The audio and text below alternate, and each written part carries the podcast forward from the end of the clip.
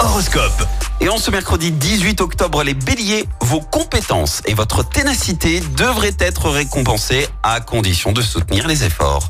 Taureau, vous voulez tout tout de suite. Pourtant, il vous faudra de la patience pour atteindre votre but. Gémeaux, des changements risquent de survenir, mais ils n'affecteront pas votre dynamisme inventif et créatif.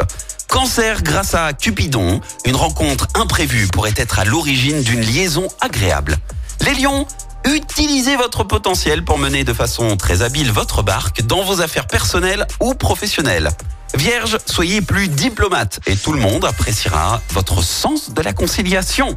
Balance, vous êtes protégé par les astres. Soyez tranquille sur le plan professionnel, vous n'aurez aucune crainte à avoir.